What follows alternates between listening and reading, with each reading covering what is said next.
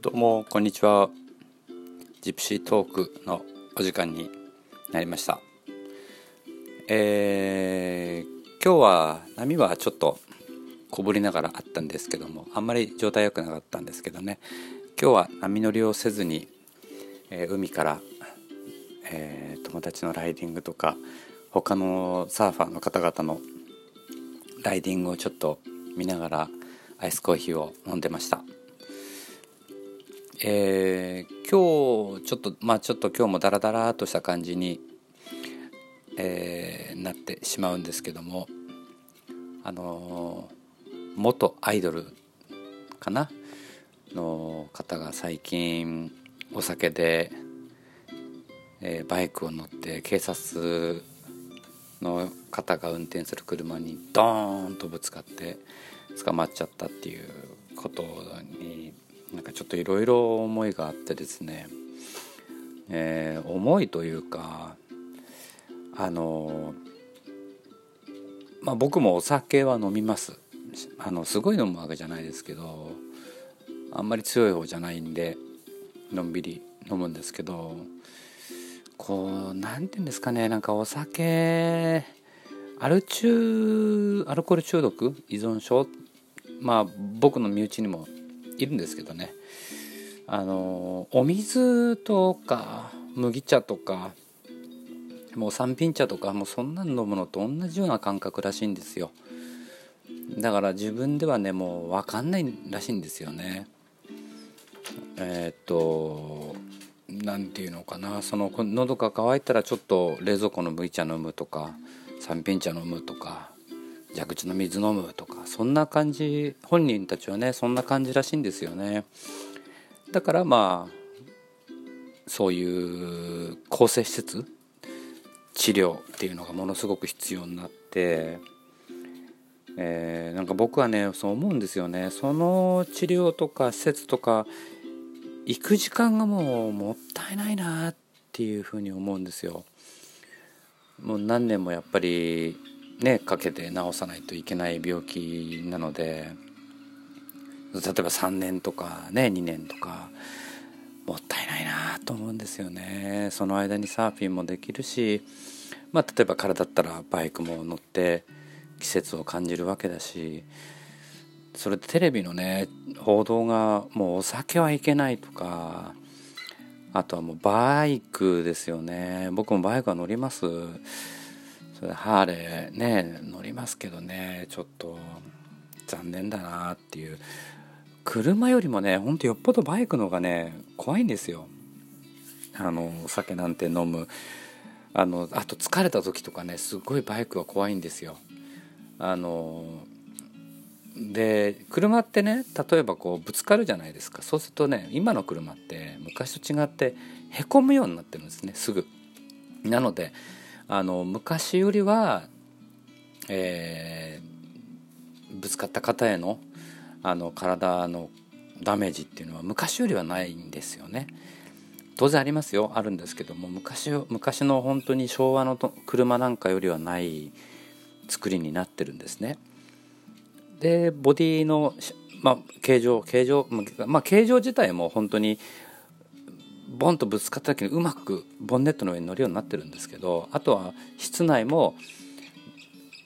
まあ人じゃなくて例えば壁とかそういうところにぶつかった時に運転手の人とか同乗者の人とかにも怪我がないような作りに今なって本当に車って進化したんですよ。ただバイク乗りっていうのはあのバイクの進化の仕方っていうのが結局危険から回避することっていうのはできないんですよね。あのやっぱり進化するとなったら速くなるとか空気抵抗がねなくなるとかあとちょっとしたこう全体的なフォルムが変わるとかそれぐらいの程度で結局バイクってほぼほぼ安全面っていうことに関してはあの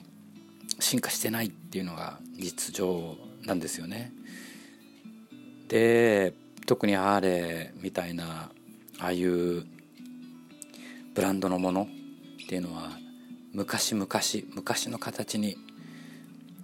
ねこうする傾向があるので余計に安全面っていう部分では、えー、正直安全性っていうのはもうほんと遠遠いようになっちゃってますね。ただそれはもう本当にライダーの趣味であって例えばこれがぶつかってしまった時っていうのは車以上の衝撃があるんですよ。あの特にハーレーなんてね重い1トン近いバイクなんでそんなものがで目の前はバーッとこう回ってるタイヤが目の前にありますからねあんなの子供がちょっとでも引っかかったらもう本当に大きな事故になります。で本人がねでここでやっぱりお酒なんか飲んでっていう風な感じになるんですけど本人的にはもしかしたら分かんないですけどね。水飲んでるような感じ。であれなんかちょっと調子ちょっとフラフラするなみたいな感じになっちゃってたかもしれないんですよね。でそれもやっぱりね病気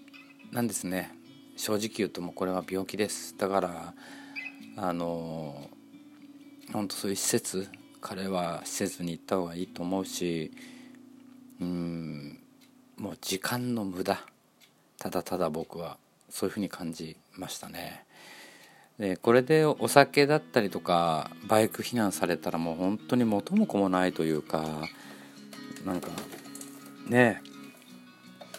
ちょっとこう見る方向性がちょっと違うよねっていう感じであのまあ擁護しちゃうとねあの甘いっていう感じになっちゃうかもしれないんですけどあの、うんまあ、まずはあの謝罪云々とかよりはまず病院に入れてしっかり治してもらった方がいいとは思います。賛否両論本当これは意見はね分かれるとこだしうん例えばあの芸能人の悪い薬に手を出して最近だったらなんとかっていうね俳優が捕まってでそういう人たちがよく言うのがね例えば海外では合法だよとかアメリカではいいんだよとかなんかそういうわけわかんないこと言うんですよね。まあ僕から言う僕はそういう薬のもしないし、まあ、そういうものよりもサーフィンの方がはるかにね気持ちが高揚するので全くそういうのはない興味もないんですけどただ何でもそうなんですよね。海外ではとかアメリカではフランスではベルギーではとかなんかたまに僕も音楽例えば音楽ビジネスっていう部分でちょっと海外と比較する比較して考えることもあるんですけどもそう今回のその彼のねその俳優さんがやってしまったものに関しては例えば海外では合法だよとか言いますけどこれね分かりやすく言うとそのまあバイクじゃないですけどね車。例えばバイクでいいですよ。バイク日本だと左左側走行じゃないですか。でもアメリカは右側走行なんですよ。ほんでじゃあ右側走行で走ってて警察に捕まった時にアメリカでは右側だからって言わないですよね。でもそこでいやいやバイクとねあれは違うよってなってもいや比較対象するんであればそうだよねっていう感じで。うん言い訳？なんかこうちょっとかっこ悪いなっていうふうに思います。いずれにしてもね日本では悪いことなんで悪いことはしちゃいけないんですよ。でルールは守った上で、えー、まあ中にへんてこりんな なんかルールもいっぱいありますけどねだけどそれは先人たちが良くするために作った日本を良くするために作ったルールだと僕は思うんですよねだからルールは守ってルールを守ると自由ねこう自由が与えられるというか、まあ、制限された自由ですけどもでもその制限された自由の中に自由を見いだされるぐらいのなんかセンスを持ち合わせてたいなっていうのはありますね。うん、なんかつくづく思いました。うんだからルールをじゃあ破るのが例えばねパンクだとかロックだとかいやいやああいう人たちめちゃくちゃルール守ってるからねっていう あのルール守るかっこよさを知ってるではちゃめちゃやってる人って結局自分の破滅を楽しんでるとしか思えないというかファンの人たちもそういう破滅に巻き込んじゃってるというかあのなんかねちょっと間違えてるなっていう気はしますね。とにかくあの、まあ、当然サフィも厳格かな、まあ、ルールはあります。いろんなスポーツはねルールがあってでもそのルールがないともうカオスになっちゃってもう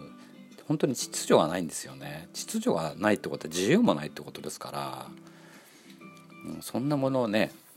じゃあアメリカのアメリカがよく言うその自由だ自由な国アメリカって言うじゃないですか。またそう言うんですよ。こういやアメリカは自由だからとか